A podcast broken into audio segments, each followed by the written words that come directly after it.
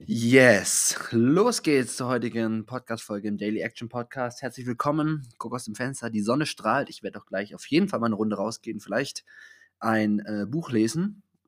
Ähm, ich habe mir ein Buch geholt zum Thema Klimaschutz. Das habe ich ja vor drei, vier Folgen erzählt, dass ich so ein bisschen Struggle hatte. Ähm, oh, sollen wir jetzt in Urlaub fliegen oder nicht? Weil ja das auch ein Thema ist, was 2022 aktueller denn je ist und jeder weiß einfach, dass Fliegen ähm, in der Hinsicht eine absolute Vollkatastrophe ist. Und ja. Und ich finde es immer, ähm, oder ich stelle mir immer gerne die Frage nach der Effektivität. Also wenn man in einem gewissen Bereich äh, Schritte unternimmt, die Schritte zu identifizieren, die einfach die maximal sinnvollsten sind. Weil, ähm, wenn wir jetzt zum Beispiel beim Thema Klimaschutz bleiben, dann ist es ja eine Sache, da kann man 10.000 Dinge tun. Von ähm, irgendwie der Mülltrennung bis hin zu nur regional einkaufen, bis hin zu nur mit den Öffentlichen fahren. Ähm, es gibt ganz, ganz viele Möglichkeiten. Und das Problem ist, das Thema ist unfassbar groß und ganz, ganz schnell passiert es dann, dass man einfach so resigniert und sagt, oh Gott, ich, ich kann es ja eh nicht besser machen. Und dann guckt man sich mal seine, seinen Fußabdruck an und stellt fest, oh Gott, im Vergleich zu den Menschen, die in, weiß es ich, äh, Nepal leben, äh, verbrauchen wir eh viel zu viel CO2. Und deswegen mag ich immer dann den Ansatz, sich zu, anzugucken, okay, ich muss nicht alles richtig machen. Ähm, ich muss jetzt nicht komplett mein Leben fremdbestimmt leben und darf irgendwie mir nichts mehr gönnen, aber halt mal zu gucken, was sind Sachen, die wirklich einen großen Unterschied machen. Was sind wirklich jetzt effektive Maßnahmen beim Klimaschutz? Oder beim Thema Ernährung habe ich das auch schon mal gemacht. Gibt es ja auch das bekannte Buch, der Ernährungskompass von Bas Kass, sehr zu empfehlen.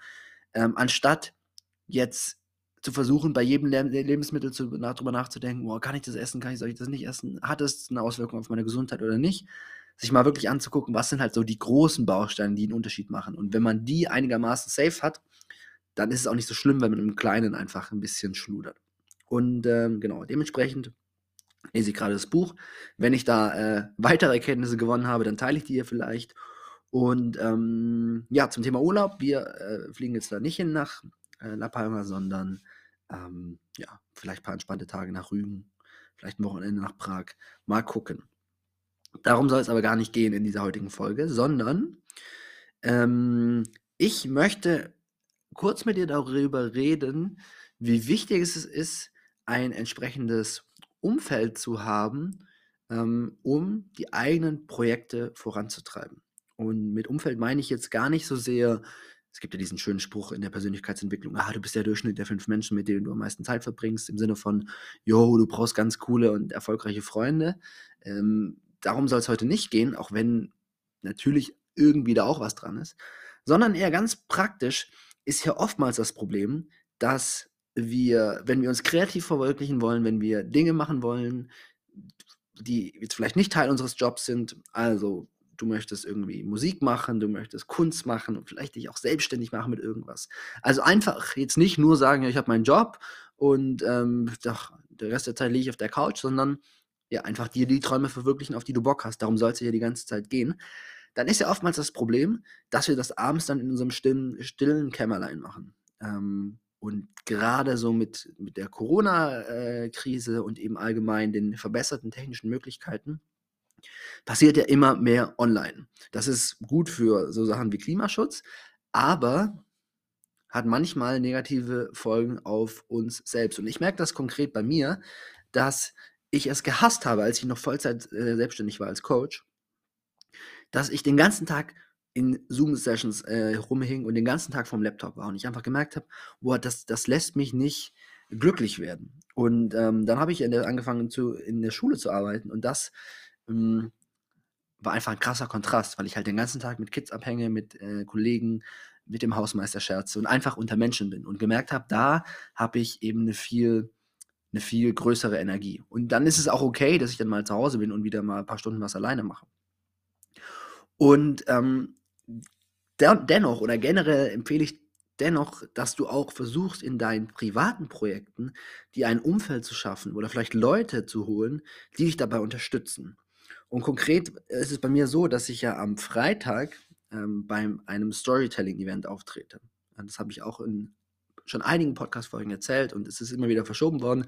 Freitag mache ich das, erzähle ich eine Geschichte aus meinem Leben und das ist auf jeden Fall eine Komfortzonenerweiterung für mich. Da ähm, kann ich auch coole Dinge über Kommunikation lernen, ja, auf der Bühne stehen, ins Publikum sprechen. Und ich habe mir das ausgedacht, so ähm, Weihnachten auch nochmal fix gemacht bei meiner Halb Halbjahresreflexion. Okay, das möchte ich im Januar unbedingt machen und habe das so mit einem guten Gefühl eingetragen in den Kalender. Aber was halt dann im Alltag oftmals passiert, gerade bei Dingen, die uns ein bisschen schwerer fallen, die vielleicht außerhalb unserer Komfortzone sind, dass wir dann ja jetzt nicht unbedingt sagen, oh, ich habe mega Bock daran jetzt zu arbeiten. Auch wenn wir vielleicht innerlich wissen, ey, langfristig würde mich das voll glücklich machen. Langfristig, wenn ich das nachher mache, bin ich einfach mega happy. Ja? Und das ist ja allgemein so die, die Krux in unserem Leben, dass wenn wir immer nur die Dinge machen, ähm, auf die wir kurzfristig Bock haben, die uns kurzfristig Befriedigung beschaffen, dann sind wir langfristig nicht unbedingt glücklicher. Ja, wir müssen einfach diese Disziplin und diese, um Gottes Willen, sorry für das Husten, und diese Freiheit ähm, oder diese Disziplin aufbauen, damit wir eben dann auch frei sind in unseren Entscheidungen und uns einfach nicht nur von unseren täglichen Trieben leiten lassen. So, also, was ist bei mir passiert? Ich habe mir immer wieder gesagt, so, ja, komm, Junge, arbeite an der Story, mach mal was. Du weißt, dass dich das langfristig äh, sehr befriedigt. Aber so richtig geil war es nicht. Und dann habe ich mich gestern mal äh, mit einer Freundin getroffen, Caro, liebe Grüße, äh, die auch da auftreten wird. Und wir hatten beide gesagt, ja, komm, lass mal machen und haben uns gestern einfach mal getroffen und haben so ein bisschen erzählt, was wir gegenseitig vorhatten, also welche Geschichte wir auf der Bühne erzählen wollen. Und ich glaube, ihr ging es ähnlich wie mir, dass sie vorher auch jetzt nicht so mega Feuer und Flamme war und dachte, oh, ich arbeite die ganze Zeit dran, sondern man schiebt man das ja gern so ein bisschen vor sich hin. Und als wir uns dann beide gegenseitig so erzählt haben und uns auch Feedback gegeben haben, dann haben wir vielleicht effektiv so eine Stunde gebrainstormt, gegenseitig uns ausgetauscht, ähm, war es plötzlich ein ganz anderes Feeling. Und wir hatten beide plötzlich Bock darauf und festgestellt, ey, ist eigentlich voll das coole Projekt, macht voll Spaß. Und gerade eben auch im Austausch.